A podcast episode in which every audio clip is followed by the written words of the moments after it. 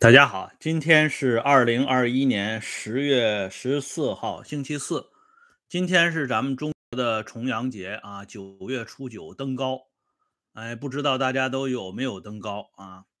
那个，首先呢，像咱们这些在澳洲啊、新西兰这些朋友们守候在直播间啊，向你们表示点赞啊，因为你们那边的时间呢已经很晚了啊，你们能够在在这么晚的时间里继续熬着。看这场直播，我心里非常受感动，所以我首先向你们说一声谢谢。那么下边呢，我们今天来讲一下这个志愿军战俘啊，回到伟大祖国怀抱之后发生的一系列的事情。这个话题以前在《谁的战争》那个系列当中呢，第一节就谈到了，但那次呢谈的比较粗啊，介绍的人物呢也比较简单啊。那么今天这期节目呢，我们就要看一看当年有一位老作家叫魏巍，他写过一篇啊文章叫《谁是最可爱的人》。我们上学的时候都学过这个课文啊。那个时候呢，大家是把志愿军战士们当做最可爱的人，而这个志愿军战士当中呢，有一部分人不幸被俘啊。他们虽然呢被俘，但是他们当中啊，大概是有六千多人，始终呢是以各种各样方式啊来艰苦卓绝的奋斗着，而且在最终选择遣返的时候，他们呢宁可抛弃一些啊唾手可得的荣华富贵，仍然选择回到祖国的怀抱。比如说啊，这个我的战争。这个张泽石老先生，他就是其中的一位佼佼者啊。因为呢，他本人当时已经得到承诺啊，就美国人给他承诺，因为他英语说的特别好啊。这个人呢，这个学习成绩啊，在清华大学呢也是非常有名的，学的又是物理专业，所以美国人很喜欢他。美国人当时对他有一个承诺：如果你不做这个志愿军战俘的代表，那么将来啊，你的未来啊，你以后的这个事业呢，都可以到美国去发展。哎，那个时候的美国跟今天的美国可是不一样啊，因为那个时候的美国还是属于比较强大、比较正常的国家啊。但是呢，张先生呢不为所动，仍然坚持做志愿军的代表，而且呢，继续跟美国人进行针锋相对的。斗争啊，于是呢，他最终啊，就是义无反顾的回到了祖国，包括张泽石在内，很多这样的啊最可爱的人，最后呢都回到了最可爱的国家，也是世界上最文明的国家。昨天我们向大家介绍过啊，这个世界上最文明的国家在对待联合国军战俘方面，那是。做出了典范作用啊，以至于呢，全世界都在为这个国家的行为点赞啊，留下了很多可歌可泣的篇章。哎，那个我们志愿军自己呢，比如说当初啊，参加第一次啊赴朝鲜慰问的，呃，原来的北京辅仁大学又是一位辅仁大学的学生啊，叫张启元。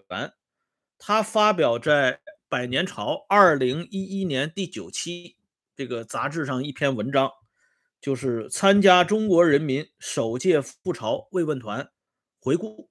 这篇回忆文章里边给我们介绍了几个重点场景。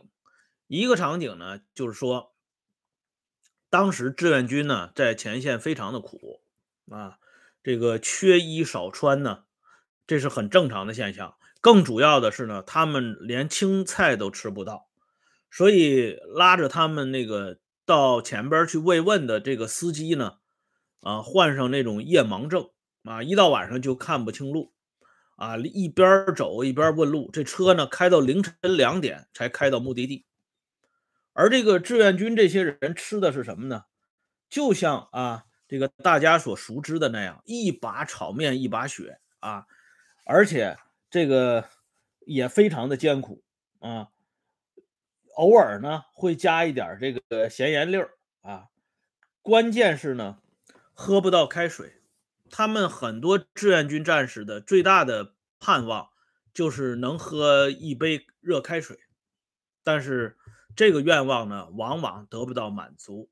哎，所以从这里我们就可以看到啊，不论是那些已经长眠在地下的啊那些英雄战士们，还是这些活蹦乱跳的继续坚守的这些志愿军的战士们，他们的生活呢，跟这个。联合国军的战俘的这个待遇呢，是完全不能比的。不知道为什么会造成这么大的差异，以至于这件事情呢，引起了彭德怀的震怒。一九五一年二月二十一号，彭德怀啊，就是发生了他历史上的最有名的一次闯宫事件。哎，这个他为了志愿军广大将士们这个吃饭呢、穿衣啊。这些后勤保障，直接闯进了中南海毛泽东的卧室。因为大家知道啊，这个毛泽东居住的地方那是戒备森严啊，没有这个老大的召唤啊，没有老大的许可，没有事前请示报备，任何人不得进入这个老大的卧室啊，这是规矩啊。而且这个规矩后来是越来越严格。甚至连毛泽东的老婆江青也要遵守这条规矩，哎，但是彭德怀这个时候心里装的是志愿军的这些将士们，所以他就闯了进去，啊，把这个警卫人员啊扒拉到一边去了，直接跟毛泽东对上话了。这次对话呢，应该说啊，对待改善啊这个志愿军将士后勤保障这块。起了一定的作用啊，当然起的作用也不是特别的大啊。从这里我们就可以看到啊，当时志愿军的这个保障到了什么程度啊？非要彭德怀啊舍得一身剐，才能直接跟老大对上话。但是呢，不管怎么说啊，这些人呢还是被当成自己人，而这些战俘回到祖国以后。啊，他们的这个身份就再也不是最可爱的人了啊！他们摇身一变，变成了最可耻的人，甚至呢，用张泽时自己说的话，他说他们成了最无耻的人啊，因为他们被开除党籍，他们被开除军籍，甚至呢，差一点被开除国籍啊！就是这样，就像这个。猪狗牛羊一样啊，屈辱的生活了几十年，而这个包括张泽时先生在内的一部分比较顽强的人呢，他们不屈不挠的把他们自己的经历呢，如实的记载了下来，啊，最终呢，得以这个一部分啊重建于光天化日之下，那还有一部分，我相信就是永远的淹没在他们的记忆当中了。也必须淹没在他们的记忆当中，否则呢，大家的脸上都不好看啊！这些出生入死的人啊，为这个新生的国家，为了这个所谓的中朝人民的友谊啊，为了国际共产主义运动，这把命都豁出去了啊！被人逮着以后送回来，首先问到的是什么呢？就是你为什么没有牺牲在战场上啊？你被俘前后的情景是什么样的状态，都要如实的向组织上交代。张泽时呢，一开始是原原本本的写了自己被俘的经历，但是上边呢对他写的这个东西不满意，因为什么呢？因为大家觉得啊，张择时的这个东西，你是在不停的给自己啊。凭功摆好啊！你没有对自己的内心深处的东西予以深刻的挖掘和交代，说白了，对组织呢你不老实不交心，这是不行的。所以后来有明白的人就点拨张泽时，说你应该啊深刻的反省自己啊，你为什么被俘？这老张一听也不乐意了，他说我为什么被俘？我当时周围多少美军呢？啊，我我打不过人家，所以就让人给逮着了。结果呢，这人啊，上边的人就还继续点他。他说：“你打不过他，你可以这个言外之意，你可以自行了断呢。那你不能就活生生的让敌人给逮着啊！啊，这你不符合咱们这个人民军队的要求啊！”这张泽石听到这儿啊，不说不说话了。这他才知道，被俘其实就意味着便捷。哎，在在人家的字典里就是这么定义的。所以上级领导后来单刀直入的就问这个老张，就是说啊，你的被俘，你个人有没有责任啊？你身边有没有手榴弹呢？有没有长枪短枪啊？你为什么不跟敌人做最后的啊拼死的这个较量？言外之意，为什么没死呢？啊，还活着回来。第二呢，你给美国人充当翻译官，你有没有个人的企图？哪怕是一点点个人的企图？这张泽石啊，听到这里啊，简直是啊憋屈到了极点。他为什么给美国人当翻译官？在这本回忆录里边呢，他写的很清楚。是因为当时啊，美军由于这个语言不通啊，对这个志愿军战俘非常不客气。张泽时是看不下去了啊，他用英语呢这个训斥美军，这美国人才知道啊，原来还有会说英语的，才把他呢任命作为翻译，作为彼此沟通的一个代表。这点都不奇怪啊。我们看一下著名的作家郁达夫先生。他为什么后来被日本人发现，也是因为见义勇为，说了日语了。日军发现，哦，他这个人能说这个日语，就把他给挑出来了。不是这样的话，郁达夫后来不会死在日本人手里啊。所以，我们看一下张泽时当这个翻译，说是老实话，他个人的企图简直可以说是微乎其微。但是这个时候，人家不管了。微乎其微，你也得交代，你肯定有个人企图啊！就像前一段时间我在播这个说一说彭德怀，呃，这期节目的时候，后来就有一个网民在下边回忆，他说彭德怀在庐山上给毛泽东写万言书，没有个人企图吗？啊，他的个人动机是那么单纯单纯吗？他没有想到写万言书的结局是什么吗？可见呢。这种啊深受组织熏陶的这种人是大有人在，即便是在今天，那也是活蹦乱跳的啊，在这个互联网上蹦来蹦去的。而且呢，他也没说准，因为彭德怀在庐山上啊写的那东西不叫万言书，哎，一共加在一起才六千多字，够不上万言书啊。这历史事实还没搞清楚，所以我们通过这个。张泽时被组织问到这一段的时候，我们就可以看到接下来的场景，那是顺理成章了。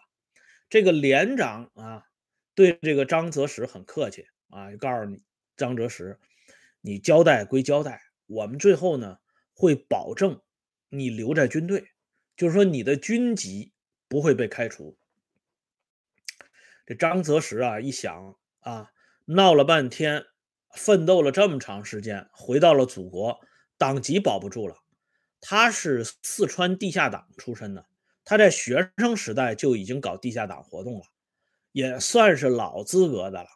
结果这个时候党籍没了，关键这党籍因为什么没有，他感到非常的不理解。但是这些东西呢都不重要了，重要的是先把军籍保住。可是到最后宣布的时候。张泽时是双开呀，啊，党籍、军籍都开了。这下张泽时受不了了，他去找营长去了。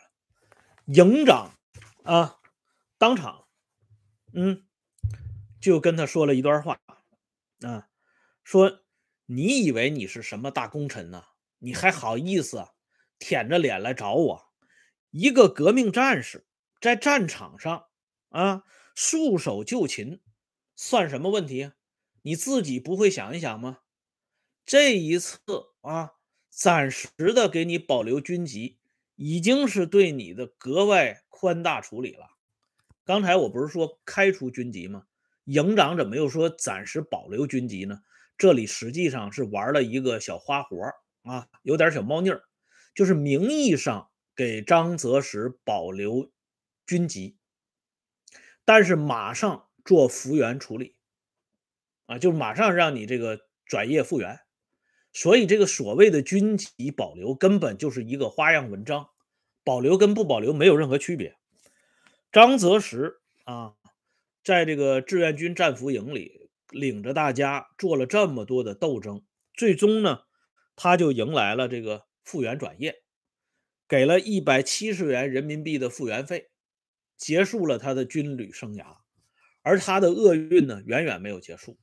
之前我就给大家讲过啊，他相恋多年的女友未婚妻，也是他当年从事地下斗争的战友啊。当时在西北大学学习，他找到他的未婚妻，想履行婚约。这个未婚妻呢，受到压力啊，受到什么压力呢？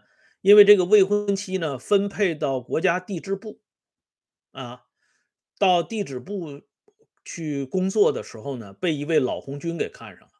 地质部里边的一位实权人物啊，老红军看上他的未婚妻了，然后又了解到这个他未婚妻的未婚夫就是张泽时，是一个已经被双开的这么一个叛徒，所以呢，这老红军就要求这张泽时的未婚妻骆云啊与他结合，但是他的未婚妻发现这老红军自己有家庭啊。你这不能乱搞啊！但是老红军信誓旦旦的告诉他，没问题，你只要答应跟我结婚，我回去啊就把他的那个老婆子一脚就给踢了，就能办离婚啊！老红军就这么厉害。好在呢，张泽时的这个未婚妻还算是啊有良心，他没这么干，但是他也没有跟张泽时结婚啊，因为他不敢。如果他跟张泽时结婚了，他饭碗就保不住了。所以，相恋多年的这对年轻的恋人只好啊拉倒了啊。张泽时啊，说实话，他算是幸运的啊，因为他的这个未婚妻虽然离他而去，后来他还是找着了一个姑娘，而且人家呢跟他厮守一生，为了为他呢还生了孩子。即使在最艰难的时候呢，他的老婆与他呢也是不离不弃。可是其他那些人就没有张泽时这么幸运了。况且老张晚年啊，连续写这些回忆录，也算是出了名了。晚年成为中国作家协会会员，变成了作家啊。而那些呢，被在历次运动当中狠狠的收拾的那些人，没有机会跟大家表白了。这里呢，我给大家举几个例子，比如说有一个叫杜岗的人。这个人呢，呃，在这个志愿军战俘当中啊，表现非常好啊。回国以后呢，由于他的突出表现啊，把他开除党籍。呃，一九五四年转业到地方工作，一九六一年啊，他在地方上表现的又是特别好，就把他呢又重新入党了。所以这老杜呢，从这个时候开始。那就玩命了。他是山西省合金铝厂的行政处副处长。可是他刚要玩命的时候，这一九六六年就来了。这一九六六年来了以后呢，很多人比这老杜还玩命啊！要革命嘛，就得玩命。结果这老杜呢，就让人给揪出来了，因为他是志愿军的叛徒嘛，被俘嘛，就是叛徒，所以就收拾他啊。最后呢，这个老杜。就被他们给弄成了心脏病，弄成心脏病以后，这老杜还是一颗红心，涌向党啊，就一直要为党工作到最后。所以他在一次采购材料的途中啊，坐这个长途汽车的时候，突然去世了，心脏病犯了。去世以后呢，给他开了一个追悼会，这追悼会刚开一半就被打断了。因为这个上边派人了，说怎么能给志愿军的叛徒开追悼会？这不烂套了吗？这不是，就把这老杜的啊杜岗的追悼会给砸了啊！花圈呢给撕了啊，挽联呢也给废了，这杜港的大照片呢也给扔到火堆里给烧毁了。这是志愿军的一个例子。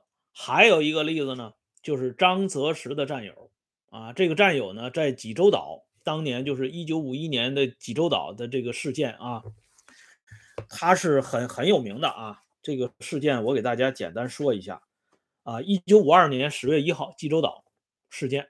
就是当时一九五二年十月一号是新中国诞辰三周年啊，这些战俘呢要在济州岛战俘营升起五星红旗，这美国人就不让啊，就不让他把这红旗升起来，大家就硬是把这五星红旗升起来了，然后美国人呢就让他们把旗落下来，这个战俘们护旗啊，一百五十多号人就是死死的用自己的肉体护住这面五星红旗。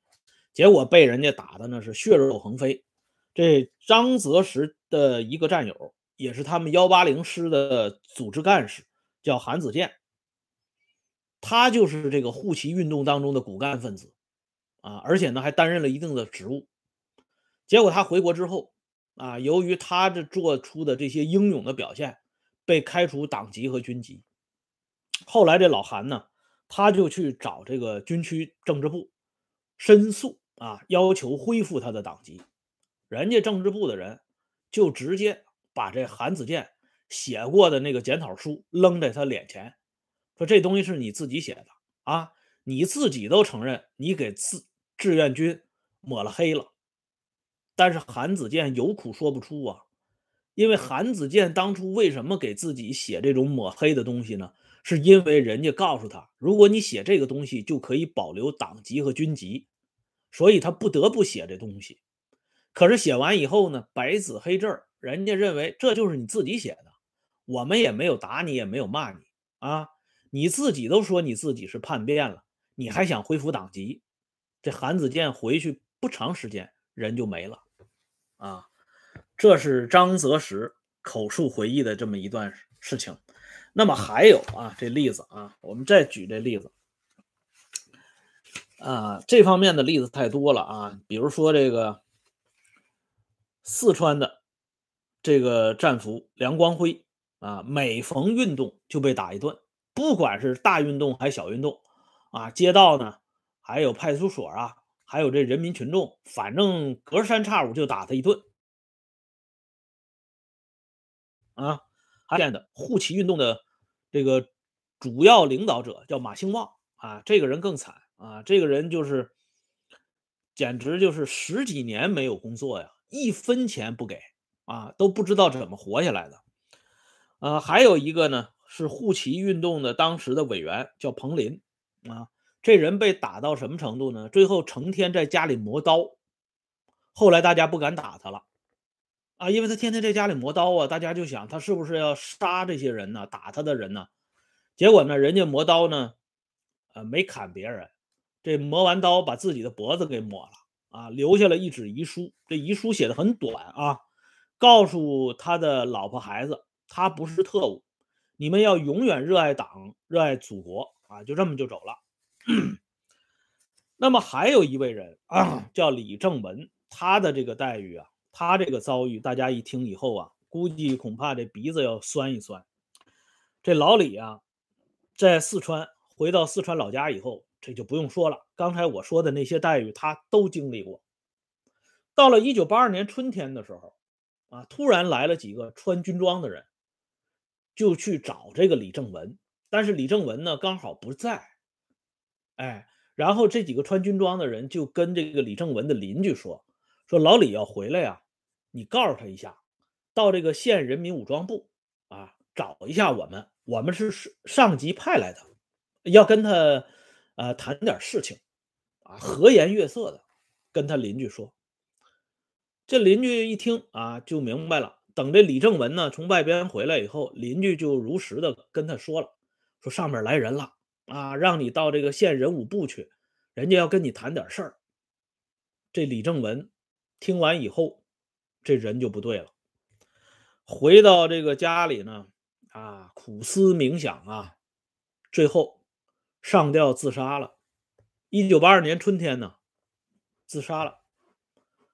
因为什么呢？他被折腾的太厉害了，一听上边派人来，他脑袋都嗡嗡的，就是毛骨悚然呐。他知道这就是又要来逗他来，结果这一次呢，他没猜对啊。一九八二年的春天，那是真的春天，上边来的这几个人呢，是带着平反证明给他的啊，他被平反了，被承认又是最可爱的人了。结果老李呢误会了。啊，自己提前走了，所以你看看啊，这些例子让我们看到这些最可爱的人是如何变成啊啊最可耻的人。那么接下来啊，我们再来说一个例子，就是当时啊是一万多名战俘啊，是这个选择有可以留在这个祖国大陆的，还可以去投奔台湾国民党的，你们自己选。啊，就有一万多人呢，呃，就选择这个去这个台湾了啊啊，两万多战俘啊，口误，两万多战俘，其中有一万四千左右人就选择去台湾了。这些人呢，实际上呢，他们选择去台湾有主动的，也有被迫的，这个一点都不奇怪啊。而且呢，这些去台湾的这些人。等到这些回大陆的这些战俘啊，回到这个大陆之后呢，他们都被告诉说，那些去台湾的都是啊实打实的叛徒啊。这些回到大陆的这些人呢，也觉得就是你没有经得起革命的考验，怎么能去台湾呢？可是呢，斗转星移，这些回大陆的这些人，大家刚才已经听到我说的这个，而去台湾的那些人呢，他们的境遇是什么概念呢？我们就举一个例子。这个人叫黄永斌，啊，这个黄永斌是广西人，他一九八一年四月份，啊，清明节的时候回到了他老家广西，他就是那个时候的志愿军战俘，啊，回到呃被送到台湾之后，大家要知道啊，他是当年不愿意回到祖国怀抱的人，啊，投靠了国民党的人。然后呢，他回到祖国以后，居然受到敲锣打鼓、沿途欢迎的待遇。哎，更有意思的是，哈，《人民日报》还专门报道了黄永斌回大陆探亲的这个情况。呃，《人民日报》呢是一九八一年四月六号报道的。你看，《人民日报》报道的很及时，不比今天的互联网差啊。所以啊。大家一看，呵，去台湾的回来了，居然这个待遇！哎，你不要不满意啊！这接下来这待遇更吓人。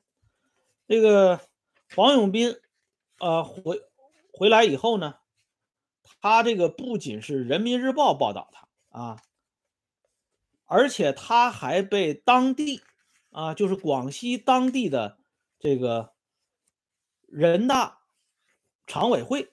啊，把他增选为人大常委。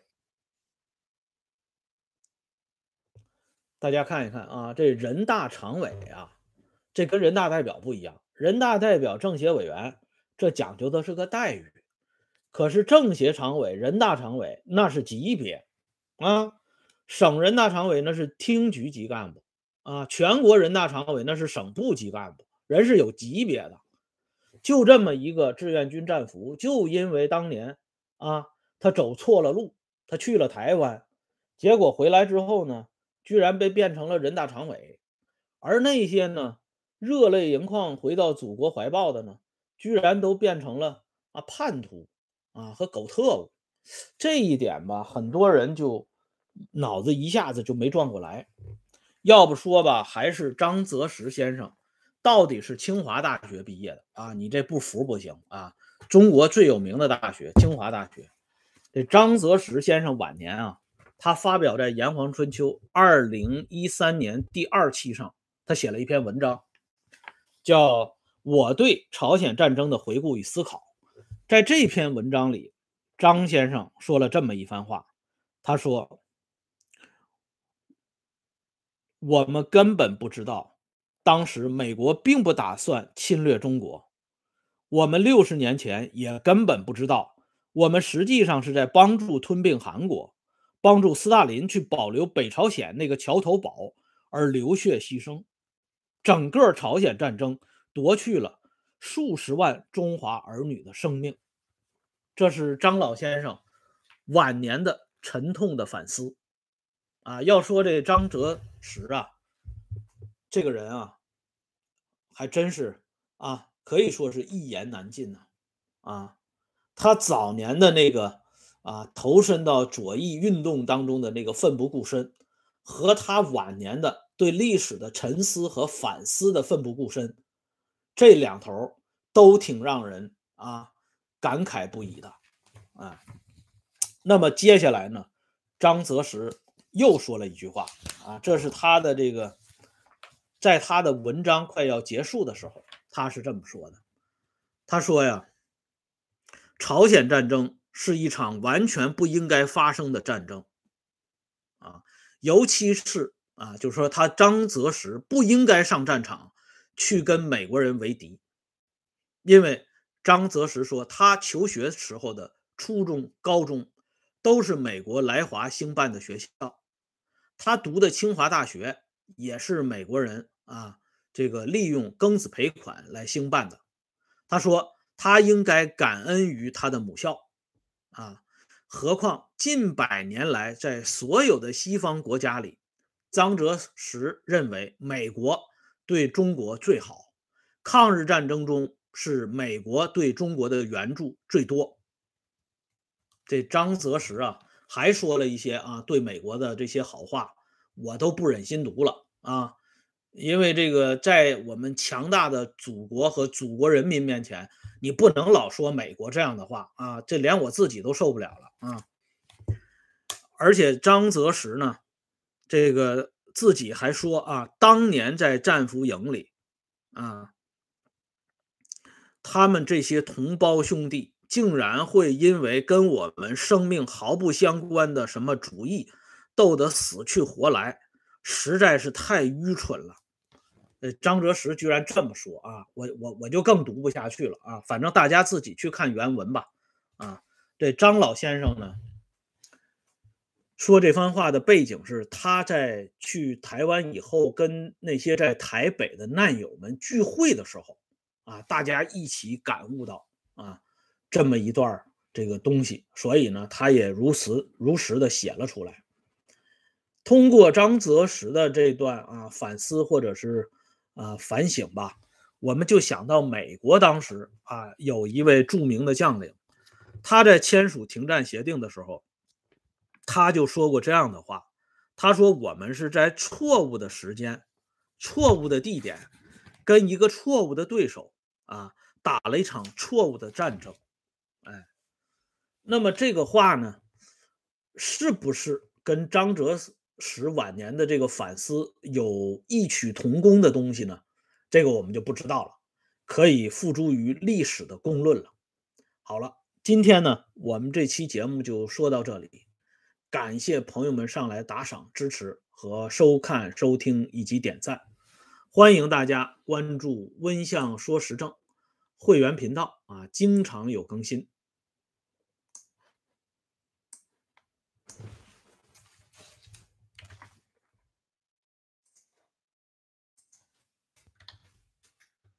再见。